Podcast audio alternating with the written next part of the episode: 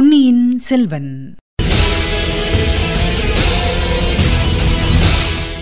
வணக்கம். நீங்கள் கேட்டுக்கொண்டிருப்ப தமிழ் ஓசை எஃப்எம். தமிழ் ஓசை எஃப்எம்மில் இனி நீங்கள் கேட்கலாம் பொன்னியின் செல்வன். வழங்குபவர் உங்கள் அன்பின் முனைவர் ரத்னமாலா புரூஸ். பொன்னியின் செல்வன் பாகம் ஐந்து, தியாக சிகரம். அத்தியாயம் நாற்பது, நான் கொன்றேன். திருவாலங்காட்டு செப்பேடுகளில் சோழ வம்சாவளியை விவரிக்கும்போது வானுலகை பார்க்கும் ஆசையினால் ஆதித்தன் அஸ்தமனத்தை அடைந்தான், உலகில் கலி என்னும் காரிருள் சூழ்ந்தது என்று கூறப்பட்டிருக்கிறது. வீரபாண்டியன் தலை கொண்ட வீராதி வீரனாகிய சோழ சாம்ராஜ்யத்து பட்டத்து இளவரசன் ஆதித்த கரிகாலன் அகால மரணமடைந்தது பற்றித்தான் அவ்வாறு திருவாலங்காட்டு செப்பேட்டில் பொறிக்கப்பட்டிருக்கிறது. ஆதித்த கரிகாலன் மரணமுற்று கிடந்த கடம்பூர் அரண்மனையின் அறையில் அப்போது உண்மையாகவே காரிருள் சூழ்ந்திருந்தது. காளாமுகத் தோற்றம் கொண்டவனால் கழுத்து நெறிப்பட்டு தரையில் தடாலென்று தள்ளப்பட்ட வல்லவரையனுடைய உள்ளத்திலும் அவ்வாறே சிறிது நேரம் இருள் குடிகொண்டிருந்தது. கொஞ்சம் கொஞ்சமாக அந்த உள்ளத்தில் ஒளி தோன்றிய போது, நினைவு வரத் தொடங்கிய போது அவன் கண்களும் விழித்தன. ஆனால் அவனை சுற்றிலும் சூழ்ந்திருந்த இருளின் காரணத்தினால் அவனுடைய கண்ணுக்கு எதுவும் கோசரமாகவில்லை. ஆதலின் அவன் எங்கே இருக்கிறான், என்ன நிலைமையில் இருக்கிறான் என்பதும் அவன் உள்ளத்தில் புலப்படவில்லை. மண்டை வலித்துக் கொண்டிருந்த உணர்ச்சி முதலில் ஏற்பட்டது. கழுத்து நெறிப்பட்ட இடத்திலும் வலி தோன்றியது. மூச்சு விடுவதற்கு திணற வேண்டியிருந்ததை அறிந்தான். இந்த மண்டை வலி எப்படி வந்தது? இந்த கழுத்து வலி எதனால் ஏற்பட்டது? மூச்சு விடுவதற்கு ஏன் கஷ்டமாயிருக்கிறது? ஆஹா, அந்த காளாமுகன், அவனைத்தான் கண்டது உண்மையா? அவன் தன் கழுத்தை நெறித்துக் கொள்ள முயன்றது உண்மையா? எதற்காக கழுத்தை நெறித்தான்? தான் சத்தம் போடுவதை தடுப்பதற்காகவா? தன்னை அப்பால் நகர ஒட்டாமல் தடுப்பதற்காகவா? ஏன் ஏன் அவனுடைய இரும்பு பிடியை மீறிக்கொண்டு தான் போக விரும்பியது எங்கே? ஆஹா, நினைவு வருகிறது. ஆதித்த கரிகாலரிடம் போவதற்காக. ஐயோ, அவர் கதி என்ன ஆயிற்று? நந்தினி என்ன ஆனாள்? ரவிதாசன் என்ன செய்தான்? தன்னை தடுக்க பார்த்து தரையில் தள்ளிய காளாமுகன் பிறகு என்ன செய்திருப்பான்?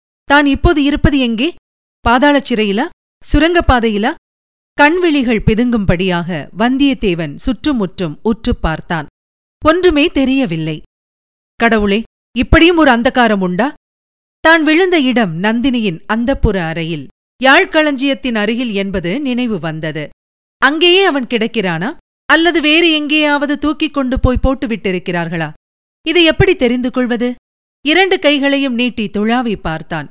ஒரு பொருள் கைக்கு தட்டுப்பட்டது. அது என்ன? கத்தி போலல்லவா இருக்கிறது? ஆம், கத்திதான். திருகுமடல் உள்ள கத்தி. சாதாரண கத்திகளை விட மிக சக்தி வாய்ந்தது. எவன் பேரிலாவது பாய்ந்தால் அவன் செத்தான். இம்மாதிரி விசித்திரமான கத்தியை எங்கேயோ பார்த்தோமே, அது எங்கே? யார் கையில் பார்த்தோம்? அன்று முன்னிரவில் நடந்தவையெல்லாம் ஒவ்வொன்றாக நினைவுக்கு வந்தன. இந்த கத்தி இங்கே எப்படி வந்தது? ஓ, இதன் மடல் ஈரமாயிருக்கிறதே. ஈரம் எப்படி வந்தது? தண்ணீரா? இல்லை எண்ணெயா? அதுவும் இல்லை. இரத்தமாகத்தான் இருக்க வேண்டும். ஐயோ, யாருடைய இரத்தம்? ஒருவேளை தன்னுடைய இரத்தமேதானோ? வந்தியத்தேவன் தன் பின் மண்டையை தொட்டு பார்த்து கொண்டான். கழுத்தை தொட்டு பார்த்து கொண்டான். அங்கேயெல்லாம் வலித்ததே தவிர இரத்தம் வந்ததாக தெரியவில்லை. உடம்பில் வேறு எங்கும் கத்திக்காயத்தின் வலி இல்லை. பின் இந்த முறுக்கு கத்தியின் மடல் யாருடைய இரத்தத்தை குடித்துவிட்டு இங்கே நம் அருகில் கிடக்கிறது? இதனால் அவன் யாரையும் காயப்படுத்தவில்லை. இதற்கு முன் அவன் கையினால் அதை எடுத்ததும் இல்லை. பின்ன யார் அதை உபயோகித்திருப்பார்கள்? இடும்பன்காரியாயிருக்குமா? அவன் யார்மேல் இதை பிரயோகித்திருப்பான்? ஒருவேளை இடும்பன்காரிதான் அந்த பயங்கர தோற்றம் கொண்ட காளாமுகனின் வேடத்தில் வந்தானா? இல்லை இல்லை, அப்படி இருக்க முடியாது. இடும்பன்காரி அவ்வளவு நெடிதுயர்ந்த உருவம் கொண்டவன் அல்ல. இது என்ன காலடி சத்தமா? யாராவது வருகிறார்களா? பேசாமல் இருக்கலாமா? குரல் கொடுக்கலாமா? வருகிறவர்கள் கையில் விளக்குடன் வரக்கூடாதோ? எங்கே இருக்கிறோம் என்றாவது தெரிந்து கொள்ளலாம் அல்லவா? இருட்டில் தெரியாமல் தன்னை மிதித்துவிடப் போகிறார்களே. இந்த எண்ணம் தோன்றியதும் வந்தியத்தேவன் சட்டென்று எழுந்து உட்கார்ந்தான். அந்த சிறிய கத்தியை ஆயத்தமாக வைத்துக்கொண்டு யாரங்கே என்று கேட்டான். அவனுடைய குரல் ஒலி அவனுக்கு அளவில்லாத வியப்பை அளித்தது. அதை அவனாலேயே அடையாளம் கண்டு கொள்ள முடியவில்லை. அவனுடைய குரலாகவே தோன்றவில்லை. அந்த காளாமுகன் பிடித்த பிடியினால் அவனுடைய தொண்டைக்கு இந்த கேடு நேர்ந்திருக்கிறது. சத்தம் வெளியில் வருவதே கஷ்டமாயிருக்கிறது. மறுபடியும் ஒரு தடவை யாரங்கே என்று உரக்க சத்தமிட்டு கேட்க முயன்றான். ஏதோ அதுவும் ஓர் உருமல் சத்தமாக வந்ததே தவிர குரல் ஒலியாகவே தோன்றவில்லை. மீண்டும் காலடி சத்தம் விரைவாக கேட்டு நின்றது. வந்தவர் அவனுடைய குரலை கேட்டு பேயோ பிசாசோ என்று பயந்து வந்த வழியே திரும்பிப் போய்விட்டார் போலும். இதை எண்ணி வந்தியத்தேவன் சிரிக்க முயன்றான். சிரிப்பு குரலும் அம்மாதிரி உரு தெரியாமலேதான் ஒலித்தது. சரி, இனி உட்கார்ந்திருப்பதிலோ காத்திருப்பதிலோ பயனில்லை. எழுந்து நடந்து எங்கே இருக்கிறோம் என்று சோதித்துப் பார்க்க வேண்டியதுதான். எழுந்து நின்றான். கால்கள் தள்ளாடின. ஆயினும் சமாளித்துக் கொண்டு நடந்தான். கைகளை எவ்வளவு நீட்டினாலும் ஒன்றும் தட்டுப்படவில்லை. தூரத்தில் ஏதோ சிறிது பளபளவென்று தெரிந்தது. ஆஹா, அது நிலைக்கண்ணாடி போலல்லவா இருக்கிறது? அதில் எங்கிருந்தோ மிக மெல்லிய ஒளிக்கிரணம் ஒன்று பட்டதினால் அது பளபளக்கிறது. ரவிதாசன் கையில் புலியின் உடலை எடுத்துக்கொண்டு நுழைந்த தோற்றம் அந்த கண்ணாடியிலேயே பிரதிபலித்தது. வந்தியத்தேவனின் நினைவுக்கு வந்தது. சரி சரி, நந்தினி நந்தபுர அறைக்குள்ளேதான் இன்னும் இருக்கிறோம். ஆனால் ஏன் இங்கே இப்படி இருள் சூழ்ந்திருக்கிறது? ஏன் நிசப்தம் குடிக்கொண்டிருக்கிறது? இந்த அறையில் சற்று முன்னால் இருந்தவர்கள் அத்தனை பேரும் என்ன ஆனார்கள்? இவ்விதம் எண்ணமிட்டுக் கொண்டே வந்தியத்தேவன் இருட்டில் தடுமாறிக்கொண்டு நடந்தான். வாசற்படிக்கரையில் போனால் ஒருவேளை வெளிச்சம் இருக்கலாம். அல்லது அங்கிருந்து வெளியேறி யாரையாவது கேட்டு நடந்ததை தெரிந்து கொள்ளலாம் என்று எண்ணிக்கொண்டு சென்றான். ஏதோ காலில் தடுக்கவே மறுபடியும் தடால் என்று விழுந்தான். ஆனால் இம்முறை ஏதோ மிருதுவான பொருளின் மீது விழுந்தபடியால் பலமாக அடிபடவில்லை. அந்த மிருதுவான பொருள் புலியின் தோல் என்று தெரிந்தது. ரவிதாசன் கையில் எடுத்துக்கொண்டு வந்து எரிந்த புலித்தோல் மீது அவன் விழுந்திருக்க வேண்டும். தடுமாறி விழுந்தபோது கையில் இருந்த கத்தி நழுவிவிட்டது. அதை கண்டுபிடித்து எடுத்துக்கொள்வதற்காக கையை நீட்டி துழாவினான். கையில் மிருதுவாக ஏதோ தட்டுப்பட்டது. வந்தியத்தேவனுடைய உடம்பெல்லாம் நடுங்கியது. ரோமங்கள் குத்திட்டு நின்றன. நெஞ்சில் பீதி குடிகொண்டது. அப்படியும் இருக்க முடியுமா என்று எண்ணிக்கொண்டே மறுபடியும் தடவி பார்த்தான். ஆம், அது ஒரு மனித உடல்தான். அவன் கையில் தட்டுப்பட்டது அந்த மனிதனின் உள்ளங்கை. புலித்தோலை உடனே அகற்றி தூர எறிந்தான். பிறகு உற்றுப் பார்த்தான். கண்ணாடியில் விழுந்த லேசான ஒளி பிரதிபலித்து கீழே கிடந்த உடலையும் சிறிது புலப்படுத்தியது. ஐயோ, இளவரசர் ஆதித்த கரிகாலர் அல்லவா கிடைக்கிறார்? அவரல்ல, அவருடைய உயிரற்ற உடல்தான் கிடைக்கிறது. வந்தியத்தேவனுடைய நெஞ்சு விம்மி தொண்டையை அடைத்துக் கொண்டது. கண்களில் அவனை அறியாமல் கண்ணீர் ததும்பியது. நடுநடுங்கிய கைகளினால் கரிகாலருடைய உடம்பின் பல பகுதிகளையும் தொட்டுப் பார்த்தான். சிறிதும் சந்தேகத்துக்கு இடமில்லை. உயிர் சென்றுவிட்ட வெறும் கூடுதான். அந்த உயிரற்ற உடம்பின் விலா பக்கத்திலிருந்து பெருகி பக்கத்தில் வழிந்திருந்த இரத்தம் அவனுடைய கைகளை நனைத்தது. அச்சமயம் அவனுக்கு குந்தவை பிராட்டியின் நினைவு உண்டாயிற்று. அந்த மாதரசி அவனை எதற்காக அனுப்பி வைத்தாளோ அந்த காரியத்தில் அவன் வெற்றி அடையவில்லை. முழு தோல்வி அடைந்தான். இனி அவள் முகத்தில் விழிப்பது எங்கனம்? அவனால் எவ்வளவு பிரயத்தனம் செய்ய முடியுமோ அவ்வளவும் செய்தாகிவிட்டது. ஆனாலும் பயன்படவில்லை. விதி வென்றுவிட்டது. இளவரசரின் உயிரற்ற உடலை எடுத்து தன்னுடைய மடியிலே போட்டுக்கொண்டான். மேலே என்ன செய்வது என்று தெரியவில்லை. சிந்திக்கும் சக்தியையே இழந்துவிட்டான். சத்தம் போட்டு அலறுவதற்கு தொண்டையிலும் சக்தி இல்லாமல் போய்விட்டது. இளவரசர் இறந்துவிட்டார்.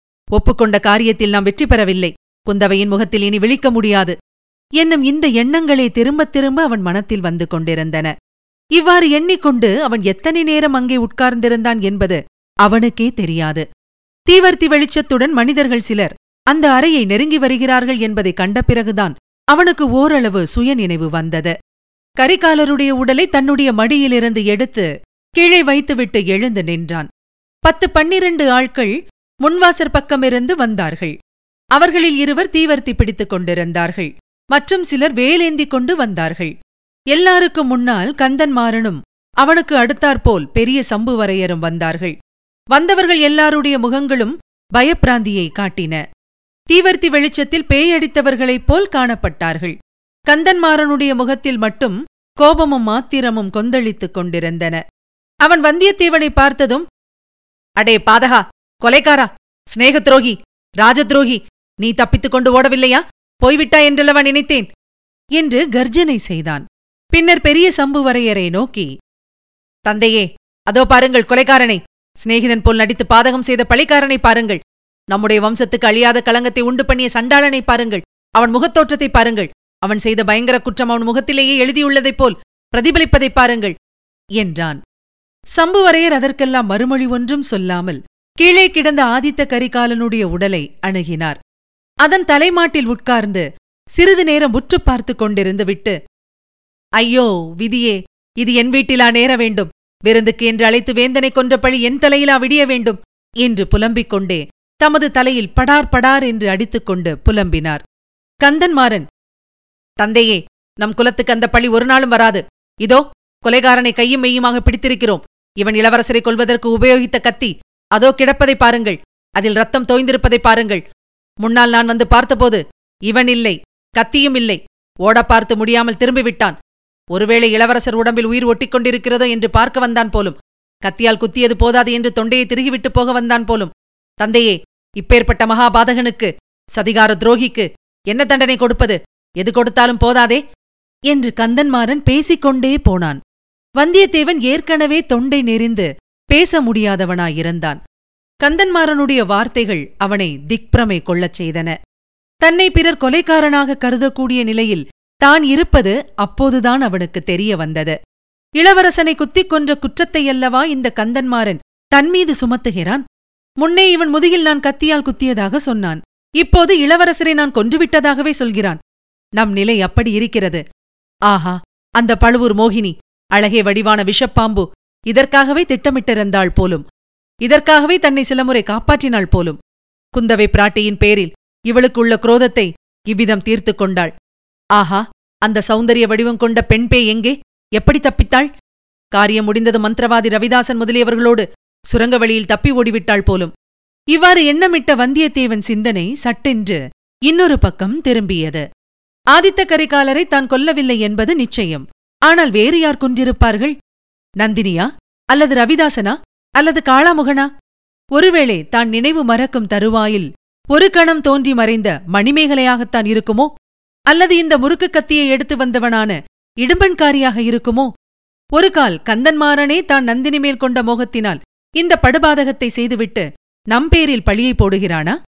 அல்லது நந்தினி சொல்லிய அதிசயமான ரகசியத்தை கேட்டுவிட்டு தன்னைத்தானே நொந்து கொண்ட ஆதித்த கரிகாலர் தற்கொலை செய்து கொண்டு இறந்தாரா? கந்தன்மாறன் தன் பக்கத்தில் நின்ற ஆட்களை பார்த்து, தடியர்களே, ஏன் சும்மா நிற்கிறீர்கள்? இந்த கொலைகாரனை பிடித்து கட்டுங்கள் என்று கத்தியதும் தான் வந்தியத்தேவனுக்கு தனது இக்கட்டான நிலைமை மறுபடியும் ஞாபகத்துக்கு வந்தது. கந்தன்மாறனை அவன் இரக்கமும் துயரமும் ததும்பிய கண்களினால் பார்த்தான். ஒரு பெருமுயற்சி செய்து தொண்டையில் ஜீவனை தருவித்துக் கொண்டு, கந்தன்மாறா, இது என்ன? நான் இத்தகைய கொடுஞ்செயலை செய்திருப்பேன் என்று நீ நம்புகிறாயா? எதற்காக நான் செய்ய வேண்டும்? எனக்கென்ன லாபம் இதனால், நண்பா என்பதற்குள் கந்தன்மாறன், சீச்சி, நான் உன் நண்பன் அல்ல. அவ்விதம் கூறிய உன் நாவை அறுக்க வேண்டும். உனக்கு என்ன லாபம் என்றா கேட்கிறாய்? ஏன் லாபம் இல்லை? நந்தினியின் கடைக்கண் கடாட்சத்தை பெறலாம் என்ற ஆசைதான். அடே, அந்த பழுவூர் மோகினி இப்போது எங்கே என்றான். கந்தன்மாறா, உண்மையில் எனக்கு தெரியாது. நான் இங்கே நினைவிழந்து கிடந்தேன். நீங்கள் வருவதற்கு சற்று முன்புதான் நினைவு பெற்றேன். நந்தினி என்ன ஆனாள் என்று எனக்கு தெரியாது. ஒருவேளை சுரங்கப்பாதை வழியாக வெளியேறி இருக்கலாம். வேட்டை மண்டபத்தில் அவளுடைய ஆட்கள், வீரபாண்டியனுடைய ஆபத்து உதவிகள் நாலு பேர் காத்திருந்தார்கள்.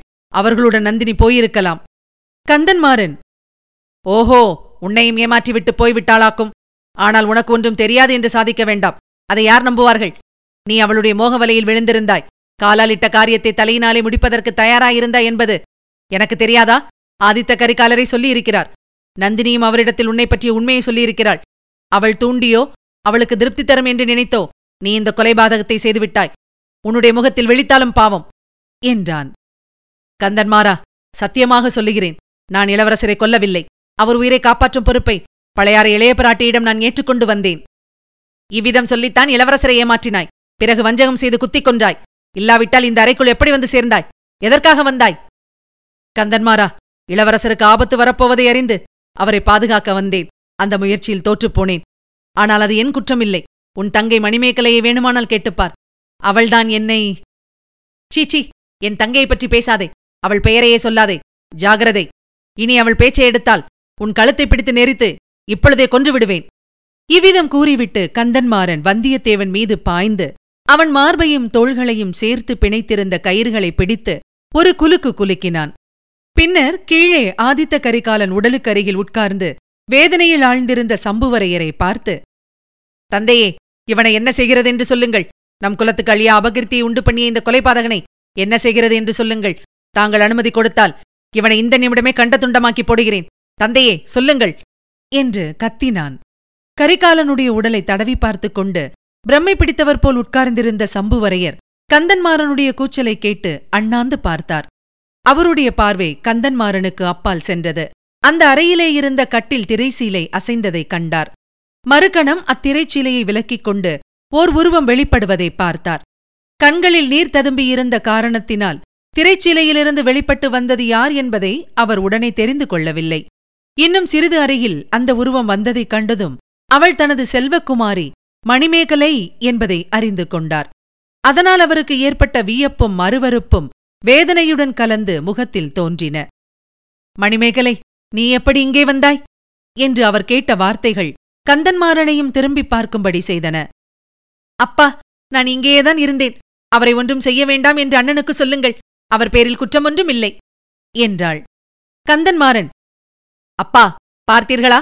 இந்த பாதகன் எப்படி என் தங்கையின் மனத்தை கெடுத்திருக்கிறான். பார்த்தீர்களா? இவன் பேரில் குற்றமொன்றும் இல்லையாமே என்று சீறிக்கொண்டே சிரித்தான். ஆமண்ணா, நிச்சயமாக இவர் பேரில் குற்றமொன்றும் இல்லை என்று மணிமேகலை உறுதியாக கூறினாள். கந்தன்மாறனை ஒரு பக்கம் ஆத்திரமும் இன்னொரு பக்கம் வெட்கமும் சேர்ந்து பிடுங்கித் தின்றன. தங்காய், வாயை மூடிக்கொள். உன்னையார் இங்கே அழைத்தார்கள். நீ இங்கே வந்திருக்கவே கூடாது. உன் புத்தி சுவாதீனத்தில் இல்லை. உடனே முன்கட்டுக்குப் போ. மற்ற பெண்கள் உள்ள இடத்துக்குப் போ என்று கத்தினான் கந்தன்மாறன். இல்லை அண்ணா, என் புத்தி சுவாதீனத்திலேதான் இருக்கிறது. உன் புத்திதான் கலங்கிப் போயிருக்கிறது. இல்லாவிட்டால் இவர் இளவரசரை கொண்டதாக நீ குற்றம் சாட்டியிருக்க மாட்டாய் என்றாள் மணிமேகலை. கந்தன்மாறன், அறிவு கெட்டவளே, இந்த கொலைபாதகனுக்கு நீ ஏன் பரிந்து பேசுகிறாய் என்றான். அவர் கொலைபாதகர் அல்ல, அதனால்தான் என்றாள் மணிமேகலை. கந்தன்மாறன் ஆத்திரச் சிரிப்புடன், இவன் கொலைபாதகன் இல்லை என்றால் பின்ன யார்? இளவரசரை கொன்றது யார்? நீ கொன்றாயா என்றான். ஆம், நான் தான் கொன்றேன். இந்த வாளினால் கொன்றேன் என்றாள் மணிமேகலை. இந்த வார்த்தைகளை கேட்டு அங்கே இருந்தவர்கள் அவ்வளவு பேரும் திகைத்துப் போனார்கள். அவர்கள் ஒருவர் முகத்தை ஒருவர் வியப்புடன் பார்த்து கொண்டார்கள்.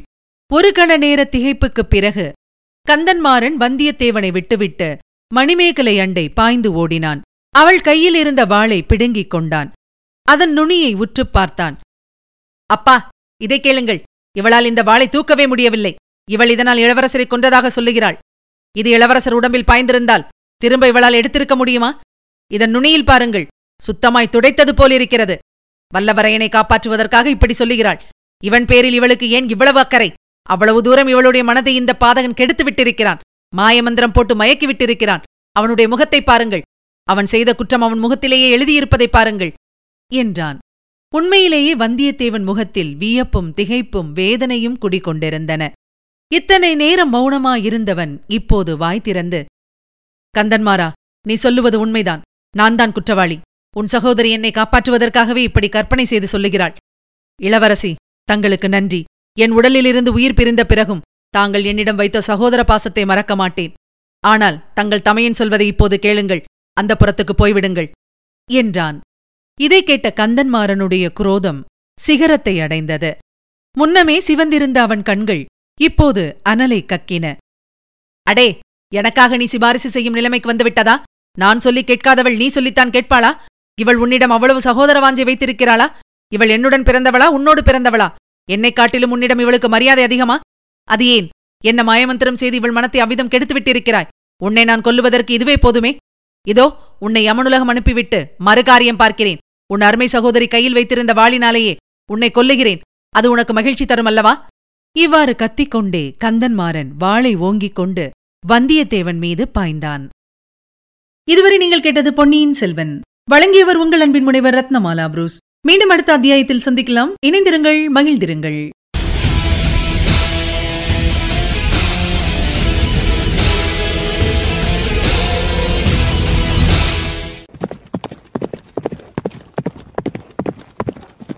பொன்னியின் செல்வன்.